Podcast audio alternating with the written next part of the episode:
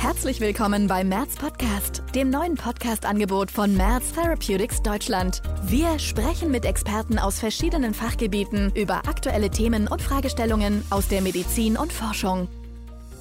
Mein Name ist Judith Lambert-Baumann. Ich leite den Bereich Medical Affairs Germany und freue mich sehr, Sie zu einer weiteren Folge unseres Merz-Podcasts zu begrüßen. Im Sinne seines Firmenmottos Better Outcomes for More Patients strebt Merz Therapeutics danach, valide Gesundheitsinformationen und einen Mehrwert für Ärzte, Apotheker und Patienten anzubieten. Im heutigen Podcast sprechen wir über spastik-assoziierte Schmerzen. Spastische Bewegungsstörungen kommen häufig vor und können eine schmerzvolle Angelegenheit sein. Mobil sein, am sozialen Leben teilnehmen, ohne Schmerzen zu haben, der täglichen Arbeit nachgehen, den Haushalt erledigen, Essen zubereiten, mit der Familie essen, sich um sich selbst oder vielleicht auch sich um Angehörige kümmern, kurzum, den Alltag trotz Spastizität ohne Schmerzen meistern, das sind Wünsche und Ziele von Menschen mit spastischen Bewegungsstörungen. Was für viele Menschen selbstverständlich ist, wird für Menschen mit spastischer Bewegungsstörung zu einer Herausforderung. Neue Studien und Erkenntnisse jedoch zeigen, dass eine gezielte Behandlung von Schmerzen bei Spastizität möglich ist. Nun, wie kommt es zu solchen Bewegungsstörungen und wer ist betroffen? Wie kann diese behandelt werden und wie unterscheidet man die spastische Bewegungsstörung von anderen schmerzauslösenden Ursachen? Um Antworten auf diese Fragen zu erhalten, befragen wir Herrn Professor Dr. Jörg Wissel, den Chefarzt der Klinik für neurologische Rehabilitation und physikalische Therapie am Vivantes Klinikum in Spandau. Einen Experten auf dem Gebiet der Bewegungsstörungen, der sich seit vielen Jahren auch mit dem Thema Schmerzen bei spastischen Bewegungsstörungen und deren Behandlung beschäftigt hat. Herzlich willkommen, Herr Professor Wissel. Wir freuen uns, dass Sie heute unser Gast sind. Vielen Dank. Ich freue mich ebenfalls heute bei Ihnen zu sein und mit Ihnen über dieses für PatientInnen äh, wichtige Thema zu sprechen. Herr Professor Wissel, wie häufig ist eine spastische Bewegungsstörung und was ist die häufigste Ursache? Rund 250.000 Menschen in Deutschland leiden unter einer spastischen Bewegungsstörung nach Schlaganfall. Das sind mehr Betroffene als verschiedene Landeshauptstädte in Deutschland, zum Beispiel wie Kiel, Magdeburg oder Potsdam, als Einwohner haben. Der Begriff Spastik ist abgeleitet aus dem griechischen Wort Spasmus, was einen Krampf meint oder eine erhöhte Eigenspannung der Muskulatur. Dies kann durch eine Schädigung des sogenannten zentralen Nervensystems das aus Gehirn und Rückenmark besteht, entstehen.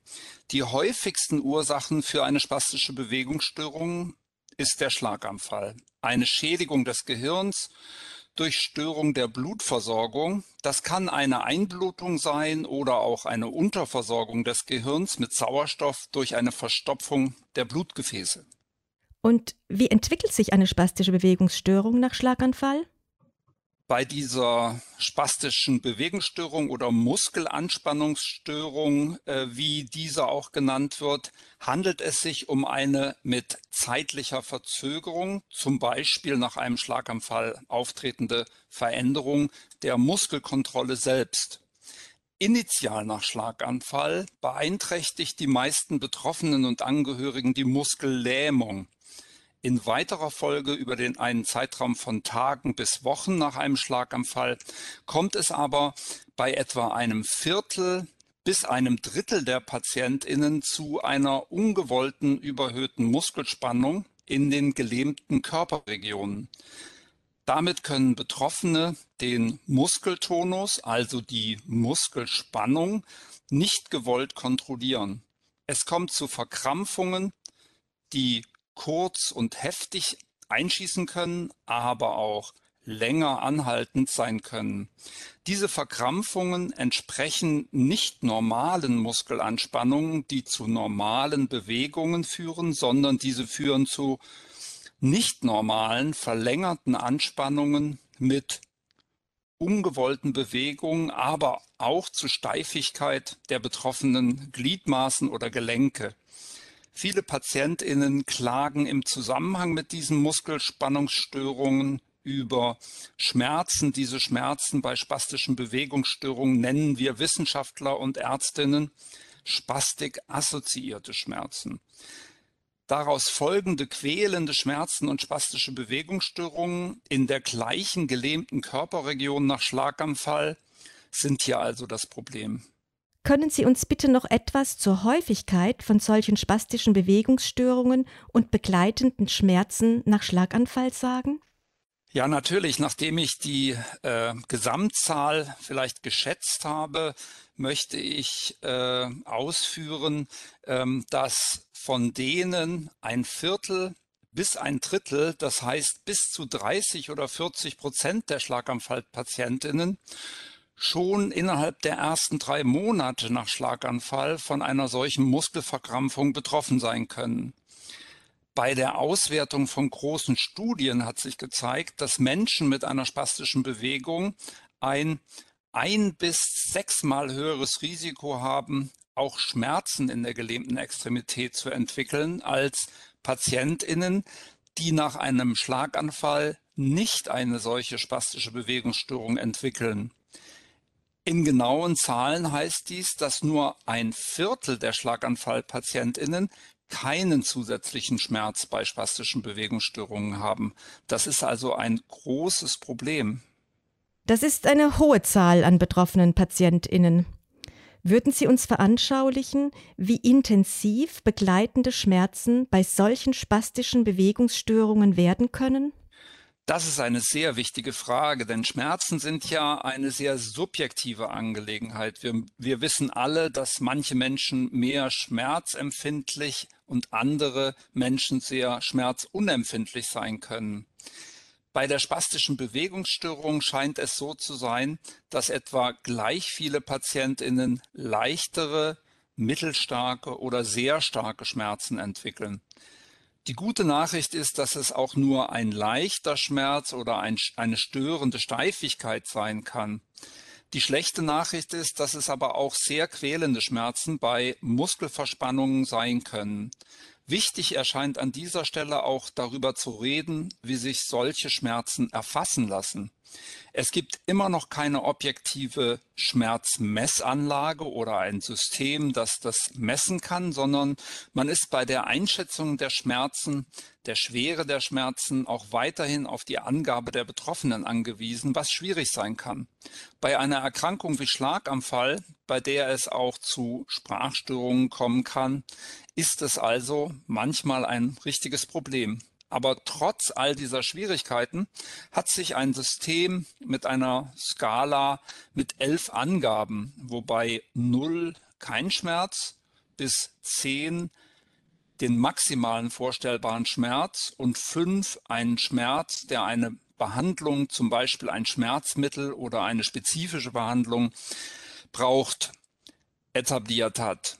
Diese Angaben zugrunde gelegt, zeigt sich bei etwa fünf Prozent der Betroffenen äh, leider ein extrem starker Schmerz. Also Schmerzen, die auf der Skala mit den Werten 9 und 10, 10 bewertet werden. Diese Menschen brauchen schnell Hilfe. Aber auch andere Betroffene, und hier handelt es sich um bis zu 40 Prozent der Betroffenen, die einen Wert von 4 auf der Skala und von 0 bis 10 angegeben, bedeutet das ja schon fast die Hälfte der Skala.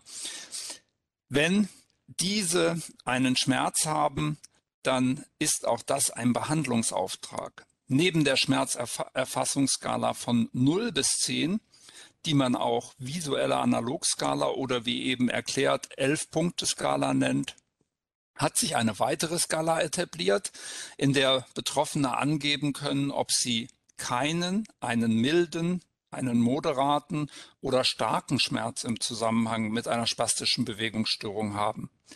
Diese Skala ist also etwas einfacher. Sie kann den Spastik begleitenden Schmerz sehr gut erfassen und wurde auch in vielen Studien eingesetzt, so dass das auch eine Skala ist, die man im Alltagsleben benutzen kann. Also keinen Schmerz, einen leichten Schmerz, einen moderaten Schmerz oder einen schweren Schmerz habe ich. Und das kann man sogar erfassen auf dieser Skala, die abgekürzt DAS heißt. Und im Englischen, so erklärt sich dieses DAS, Disability Assessment Scale. Das bedeutet übersetzt eine Behinderungserfassungsskala. Vielen Dank für diese anschauliche Erklärung. Gibt es auch andere Schmerzen bei Zuständen nach einem Schlaganfall als spastikassoziierte Schmerzen? Ja, leider. Es gibt neben den mit der Muskelspannung bei spastischen Bewegungsstörungen in Zusammenhang gebrachten Schmerzen, den spastikassoziierten noch weitere andere Schmerzerkrankungen nach Schlaganfall. Zu diesen zählen ein sogenannter zentraler Schmerz nach Schlaganfall, bei dem die Ursache in einer Schädigung von Schmerzzentren im Gehirn durch den Schlaganfall liegt. Dieser Schmerz wird im klinischen Alltag auch als Thalamusschmerz benannt. Dieser Thalamusschmerz ist äußerst selten und betrifft nur eins bis zwei Prozent der Menschen nach Schlaganfall, aber er ist häufig sehr, sehr intensiv. Er hat aber keine Beziehung zu Muskelanspannung und wird häufig mit Morphin behandelt, einem doch eher im Zentralnervensystem wirkenden Medikament. Ein anderer Schmerz kann sich aus der Schädigung des Gehirns nach Schlaganfall oder einer Schädigung von Nervengewebe in den betroffenen gelähmten Extremitäten ergeben und wird als sogenannter komplexer regionaler Schmerz oder ein komplexes regionales Schmerzsyndrom, man sagte da auch Sudeck-Syndrom zu früher bezeichnet. Bei dieser Schmerzerkrankung, die sich zusätzlich zu den Symptomen nach Schlaganfall einstellen kann, handelt es sich um eine sogenannte sympathische Schmerzerkrankung. Hierbei ist das sogenannte sympathische Nervensystem, also das vegetative Nervensystem angesprochen als Auslöser. Dieses Nervensystem kümmert sich um die Ernährung und um die Durchblutung der Extremitäten. Bei diesem CRPS, komplexen regionalen Schmerzsyndrom, kommt es häufig zu Schwellungen der Extremitäten und zu sehr schweren Schmerzen in Ruhe. Diese können aber auch bei Bewegungen auftreten. Diese Schmerz ist meist nicht mit einer spastischen Tonuserhöhung, also Muskelspannungsstörung verbunden und wird wegen seiner angenommen entzündlichen Ursache häufig bei Erkennen der Erkrankung durch die Ärztinnen mit Cortison behandelt. Darüber hinaus gibt es natürlich auch sogenannte muskuloskeletale, also Gelenkschmerzen oder Bindegewebsschmerzen, zum Beispiel bei vorbestehenden Verschleißerkrankungen oder aber auch bei falscher Lagerung der gelähmten Extremität nach Schlaganfall. Hier kommt es zu Schmerzentstehungen durch Schmerzauslösung im Sinne einer Zug- oder Druckwirkung, zum Beispiel durch falsche Lagerung der betroffenen gelähmten Extremitäten oder krankheitsbedingten Fehlhandlungen mit den betroffenen Extremitäten durch die Patientinnen selber. Das ist bei manchen neuropsychologischen Störungen leider manchmal der Fall. Und wie lassen sich diese muskelanspannungsabhängigen Schmerzen bei einer spastischen Bewegungsstörung erkennen und bewerten? Ja, wie, eben bereits hergeleitet, erkennen wir spastikassoziierte Schmerzen an einer sehr engen Verbindung von Muskelanspannung und Schmerzauslösung. Hierbei kann es sich um ungewollte Muskelaktivität in den betroffenen gelähmten Körperabschnitten handeln. Diese können schmerzhafte, schnelle Muskelanspannungen im Sinne von Spasmen sein. Es können aber auch Schmerzen ausgelöst werden bei spastikassoziierten Schmerzen, wenn ein Gelenk passiv bewegt wird, das von angespannten Muskeln ungewollt festgehalten wird im Sinne einer ungewollten Steifigkeit. Für die untersuchenden Ärztinnen ist die Beweglichkeit eines Gelenks und die Auslösung eines Schmerzes durch eine Bewegung eines Gelenkes bei verspannten Muskeln die maßgebliche Symptomkombination, um diese Diagnose spastikassoziierte Schmerzen zu stellen.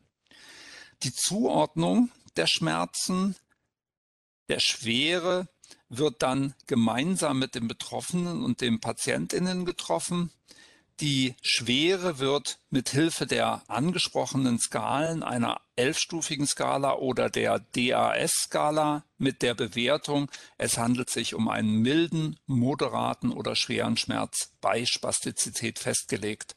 So kann man die Diagnose stellen und das ist eigentlich schon, ich sag mal, der erste Schritt ähm, für den richtigen nächsten Schritt. Und noch eine Frage hierzu. Wie erklärt man sich denn eigentlich die Entstehung von begleitenden Schmerzen bei spastischen Bewegungsstörungen?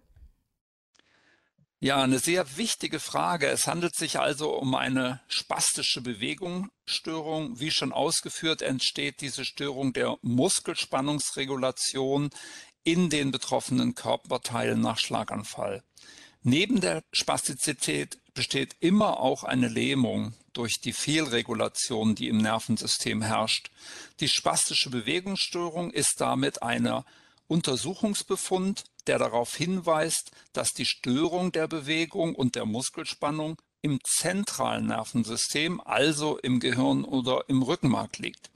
Wenn die Muskelanspannungsregulation stark gestört ist, sind diese Muskelkontraktionen nicht gut ausgewogen und bringen den Muskel selber in eine Verspannungssituation, die wehtun kann. Durch sehr schnelle, heftige Anspannung bei spastischer Bewegungsstörung kann es sogar zu einem Trauma im Muskel kommen, das dann diesen Schmerz verursacht. Im Muskel selber gibt es sogenannte Schmerzrezeptoren, also Schmerzaufnehmer, die einen Schmerz an das Gehirn weitermelden. Diese Druck- und Zugaufnehmer im Muskel werden bei spastischer Bewegungsstörung sehr schnell und heftig gereizt und verursachen daher diesen Schmerz. Durch passive Bewegungen der Muskeln können solche Schmerzen durch Fehlregulation in der Muskelspannung zum Beispiel bei der Untersuchung auch provoziert werden und dadurch kann halt diese Diagnose spastikassoziierter Schmerz bestätigt werden. Wenn diese Diagnose nun gestellt ist, wie kann dann die Behandlung aussehen? Ja, mit der Diagnose der spastischen Bewegungsstörung und begleitenden Schmerzen ist der Behandlungsauftrag an Ärztinnen, Pflegende und Therapeutinnen praktisch ausgelöst. Grundsätzlich muss gesagt werden, diese Patientinnen zuerst zu einer physikalischen Therapie im Sinne einer guten Lagerung der betroffenen Extremität und einer Bewegungsbehandlung. Zuallererst soll allerdings der oder die Betroffene über den Zusammenhang zwischen diesen Phänomenen Muskelanspannung, ungewollte Muskelanspannung und Schmerzauslösung informiert werden. Auch eine Information über die beste Lagerung der Extremität bei solchen Bewegungsstörungen sollen die Pflegenden, aber auch der Betroffene oder die Betroffene selbst erhalten. Wesentliche Behandlungsschritte sind dann die günstige Lagerung der Extremität und gegebenenfalls Positionierung in einer Schiene oder in Verbänden, die die Extremität halten und die eine günstige Hand, Handgelenks-, Ellbogen- oder Fingerhaltung herstellen. Das gleiche gilt natürlich für die untere Extremität, wenn die betroffen ist. Auch diese muss dann gelagert, meistens in Streckung der Gelenke, der spastischen Muskulatur ähm, ausgeführt werden. Danach vorsichtige Bewegungsübungen durch Ergotherapeutinnen oder Physiotherapeutinnen, das ist angeraten. Am besten wirkt dabei eine lange, langsame, häufig nicht schmerzhafte Dehnung der spastischen Muskulatur, die eher gut tut. Je nach Ausdehnung der spastischen Bewegungsstörungen können bei nicht ausreichender Wirkung der Lagerung und der physikalischen Maßnahmen dann auch medikamentöse Therapien zum Einsatz kommen. Hier hat sich bei mehr lokalisierten, spastikassoziierten Schmerzen eine lokale Behandlung mit Botulinumtoxin als eine sogenannte Behandlung der Wahl, das heißt empfohlene Behandlung herausgestellt. Mit dieser lokalen Injektionsbehandlung mit Botulinumtoxin kann die Muskelanspannung innerhalb von Tagen reduziert werden und dadurch auch die Schmerzauslösung durch ungewollte Muskelanspannung reduziert werden. Mittels einer solchen Behandlung können Extremitäten dann bei reduzierter Muskelspannung auch leichter gelagert und bewegt werden und somit eine deutliche Besserung erzielt werden. Bei mehr generalisierter Ausbreitung der Spastik, das heißt, die spastische Bewegungsstörung betrifft nicht nur ein Gelenk oder nebeneinander gelegene Gelenke, sondern sehr viel ausgedehntere Körperbereiche bis hin zu allen Extremitäten, müssen zusätzliche Lagerungen und Dehnungen der Muskulatur auch auf alle muskelwirkende Medikamente in Form von Tabletten bedacht werden. Also das heißt, wenn es so viel ist, dass man nicht mehr lokal etwas tun kann, dann müssen auch Tabletten her. Hier gibt es verschiedene Medikamente, die gezeigt haben, dass sich diese eingenommenen Tabletten in bestimmten Dosierungen hilfreich zeigen und die Muskelspannung reduzieren können. Da diese Medikamente häufig Nebenwirkungen wie Müdigkeit und Zunahme der Schwäche verursachen, ist es extrem wichtig, dass diese Tablettenaufdosierung von muskelentspannenden Medikamenten sehr vorsichtig durchgeführt wird und auf Nebenwirkungen geachtet wird. Falls unerwünschte Wirkungen, Nebenwirkungen nicht toleriert, nicht ausgehalten werden können, sollte auch eine Kombination von niedrig dosierten Medikamenten, Tabletten und Botulinumtoxininjektionen bedacht werden.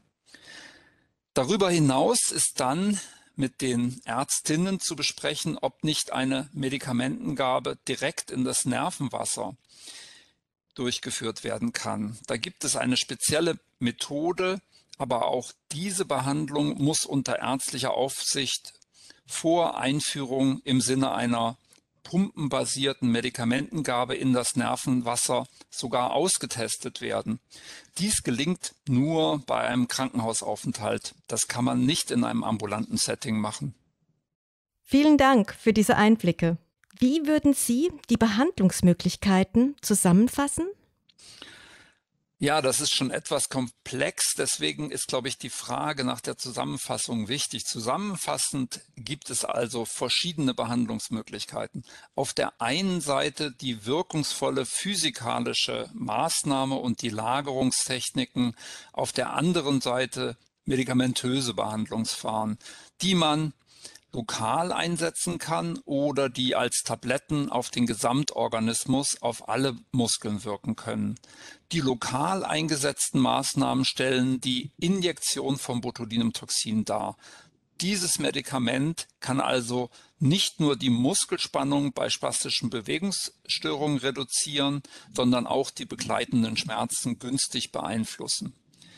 Grundsätzlich soll an dieser Stelle aber auch noch gesagt werden, dass natürlich schwere Schmerzen immer behandelt werden müssen, dass aber eine Schmerzmittelgabe ohne eine begleitende Behandlung der spastischen Bewegungsstörung eine nicht ausreichende Therapie bei spastikbegleitenden Schmerzen darstellt. Natürlich können akute Schmerzen mit Schmerzmittel behandelt werden, aber bei der Diagnose spastikassoziierte Schmerzen sollte eine spezifische Behandlung erfolgen, die bei lokalen Störungen eine Botulinumtoxinbehandlung, bei generalisierten Störungen eine orale Pharmatherapie, also Tabletten beinhaltet. Herr Professor Wissel, Sie haben vor kurzem einen Artikel in einer medizinischen Fachzeitschrift zu Schmerzen bei Spastik veröffentlicht. Können Sie uns bitte Näheres hierzu erläutern? Ja, vielen Dank für diese Frage. Es handelt sich bei dieser wissenschaftlichen Untersuchung um eine sogenannte gepoolte Analyse von Daten. Was heißt das? Wir haben also bereits durchgeführte Untersuchungen, die jeweils im höchsten Niveau von wissenschaftlicher Qualität durchgeführt wurden, verwendet und dadurch ermöglicht, die Aussage der Studie zu der Behandlungseffektivität von Incobotulinumtoxin A bei spastisch assoziierten Schmerzen auf die Grundlage einer äh, größeren Patientengruppe gestellt. Wir haben also Patientendaten in kontrollierten guten Studien gesammelt und diese dann in einer Untersuchung zusammengefasst, gepoolt.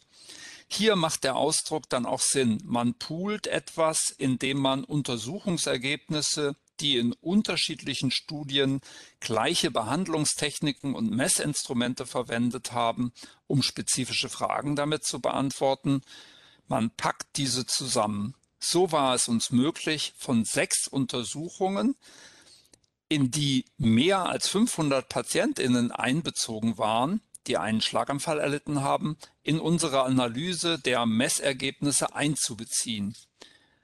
Wir hatten die Gelegenheit, sowohl kontrollierte Studien, das heißt Studien, bei denen entweder Incobotulinumtoxin A oder eine Placebosubstanz in spastisch schmerzhafte Areale injiziert wurde, auszuwerten, als auch sogenannte prospektive, also geplante Injektionsbehandlungen in großen Patientengruppen bei spastikassoziierten Schmerzen einzubeziehen. Die Möglichkeit ergab sich daraus, dass mehr als 500 Schlaganfallbetroffene mit spastikassoziierten Schmerzen im leichten, mittleren oder starken Niveau erfasst mit der DAS, Disability Assessment Scale, alle mit Injektionen mittels Incobotulinumtoxin A oder Placebo behandelt wurden und die Daten zur Schmerzeinschätzung der Patientinnen vor und nach Behandlung zur Verfügung standen. Die Analyse der Daten hat uns nun eindeutige beweisende Daten geliefert, die belegen, dass Injektionsbehandlungen in spastisch verspannte Muskeln, die schmerzhaft sind, diese Schmerzen effektiv behandeln können. Wir konnten zeigen, dass Patientinnen mit geringen Schmerzen schmerzfrei wurden. Wir konnten zeigen, dass Patientinnen mit moderaten oder starken Schmerzen deutliche Reduktionen ihrer Schmerzen nach der Behandlung mit Incobotulinumtoxin A aufwiesen. Ja, sogar Schmerzfreiheit. Auch bei Patienten mit, Schmerz, äh, mit schweren Schmerzen konnten wir erzielen. Da in allen Untersuchungen auch Mehrfachinjektionen bei den gleichen PatientInnen im Abstand von 12 bis 14 Wochen durchgeführt wurden und die benannten Skalen erhoben worden sind, konnten wir auch Aussagen bezüglich der Langzeitwirkung dieser lokalen Behandlung mit Incobotulinumtoxin A analysieren. Diese zeigten, dass mit zunehmender Häufigkeit der Botulinumtoxinbehandlung die Wahrscheinlichkeit der Schmerzreduktion steigt und die Anzahl der Patienten, die sogar keine Schmerzen mehr bei spastischen Bewegungsstörungen angaben, bis zu 45 Prozent nach diesen Mehrfachbehandlungen betrug. Bezogen auf die zu erwartenden Nebenwirkungen durch eine Botulinumtoxinbehandlung kann aufgrund der Datenanalyse ebenfalls Stellung genommen werden. In den Untersuchungen sind besonders belegt durch die sogenannten placebo-kontrollierten Untersuchungen keine relevanten systemischen Nebenwirkungen aufgetreten, also keine generalisierte Schwäche oder keine Erschöpftheit, keine Müdigkeit. Lokale Nebenwirkungen wie Schmerzen und Bluterguss an der Injektionsstelle sind durch Verabreichungsform, also Spritzen von Incobotulinumtoxin als intramuskuläre Injektion erklärlich und waren nie schwer oder länger anhaltend. Darüber hinaus sind keine relevanten anderen Nebenwirkungen beschrieben worden. Wie kann man sich die Wirkung von Incobotulinumtoxin A auf Schmerzen bei spastischen Bewegungsstörungen erklären? Die Wirkung von Incobotulinumtoxin A gespritzt in spastische Muskulatur kann folgendermaßen erklärt werden. Botulinumtoxin oder Botulinumtoxin A ist eine Substanz, die im Muskel die Verbindung zwischen Nervensystem und Muskelfaser unterbricht, das aber zeitlich begrenzt. Botulinumtoxin im Muskel durch Injektion lokalisiert, hat die Fähigkeit, die Verbindung zwischen dem fehlregulierenden zentralen Nervensystem nach Schlaganfall zum Muskel zu unterbrechen und dadurch die ungesteuerten Muskelaktivitäten, den ungesteuerten Muskeltonus zu reduzieren. Auch ungewollte schnelle Muskelkontraktionen, Spasmen, werden durch Botulinumtoxininjektionen in den Muskeln unterbrochen. Die Substanz Botulinumtoxin wird nach der Injektion in den Muskel, in den Nerven aufgenommen und blockiert die Freisetzung von Überträgerstoffen. Diese Blockade ist für 10 bis 14 Wochen wirksam und wird dann vom Körper selber wieder beseitigt, abgebaut. Das heißt, blockierte Nervenfaser zum Muskeln gewinnen wieder Anschluss an die Muskulatur. Auf der einen Seite kann dann hoffentlich wieder normale Bewegung beginnen, aber auf der anderen Seite kann natürlich auch die ungesteuerte Bewegungsregulation wieder Zugriff zum Muskel gewinnen. Das erklärt das Botulinumtoxin A etwa im Abstand von drei Monaten.